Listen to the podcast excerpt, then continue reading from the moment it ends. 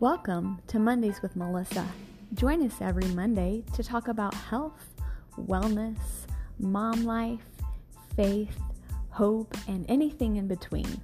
I'm your host, Melissa Rolfs. I'm a holistic health and life coach, and I help women break free from sugar and stress eating so they can be calm, confident, and in control. After my own tumultuous journey with food, sugar, and stress eating, I found freedom, and my heart and my desire is for you to find freedom too. So let's start on the journey.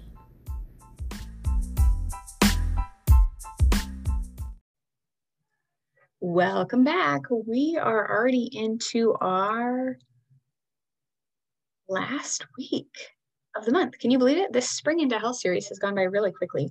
Um, I actually do have an additional series, so we'll carry over into next month because there's just so much goodness around health, and it's not just food and calories and exercise. I think a lot of times when we think of wellness, we tend to think about our food and exercise choices, excuse me. However, our mental health is an absolutely vital piece of the puzzle. And for me, it's a big part of why I do what I do. When I realized the impact that food had on my mood and my mental health, I was astounded and knew that other people had to know how to make these changes.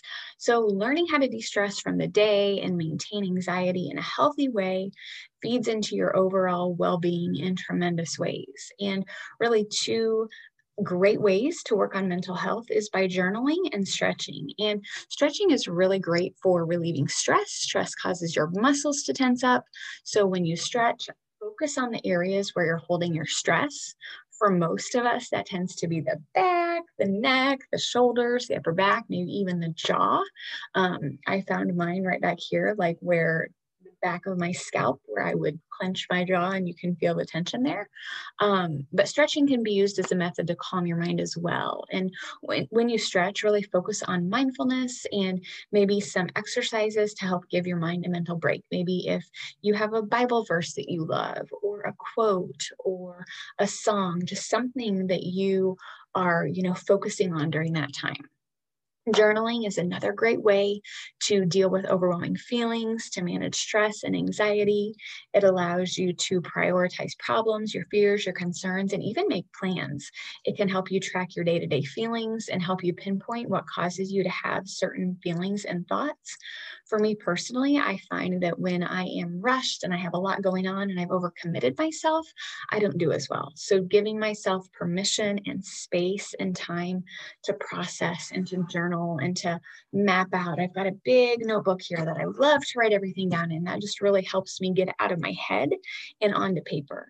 And so that might be another great way to give your your mind a mental break. So set aside a few minutes every day to check in with yourself, write down your thoughts, and this could be a great way to unwind before bed and help calm any thoughts you may have that could keep you up. Because we've talked already about how sleep is so important and how you know what our bodies need in terms of sleep and that's really the time that they heal and they rejuvenate. And so don't deprive yourself of sleep because that's not good for your health either. So I do have an action guide for you as well. This week, I have a guide on journaling, and I'm going to put the link in the show notes if it would be helpful for you to maybe start a journaling practice. This could be a really good thing to implement. So let me know how your stretching and your journaling goes, and we'll be back next week. And we're going to really talk about cleaning up the junk. So I will see you then.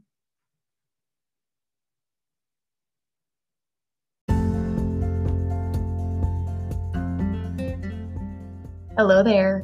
As you may know from part of my story, I am a recovering sugar addict. And that's not really pretty to say, but as we all know, sugar is legal. It's thrown out at parades, it's given out in churches, at schools, and most everywhere people congregate. So it was an easy addiction for me to fall into.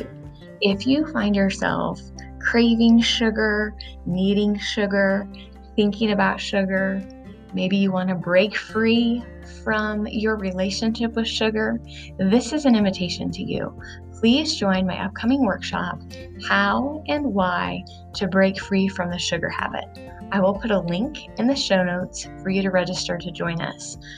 Be sure to come because I'm going to share 10 tips that you can walk away with the day of the workshop to start finding freedom from sugar today. So I hope you'll join us. I'll see you there.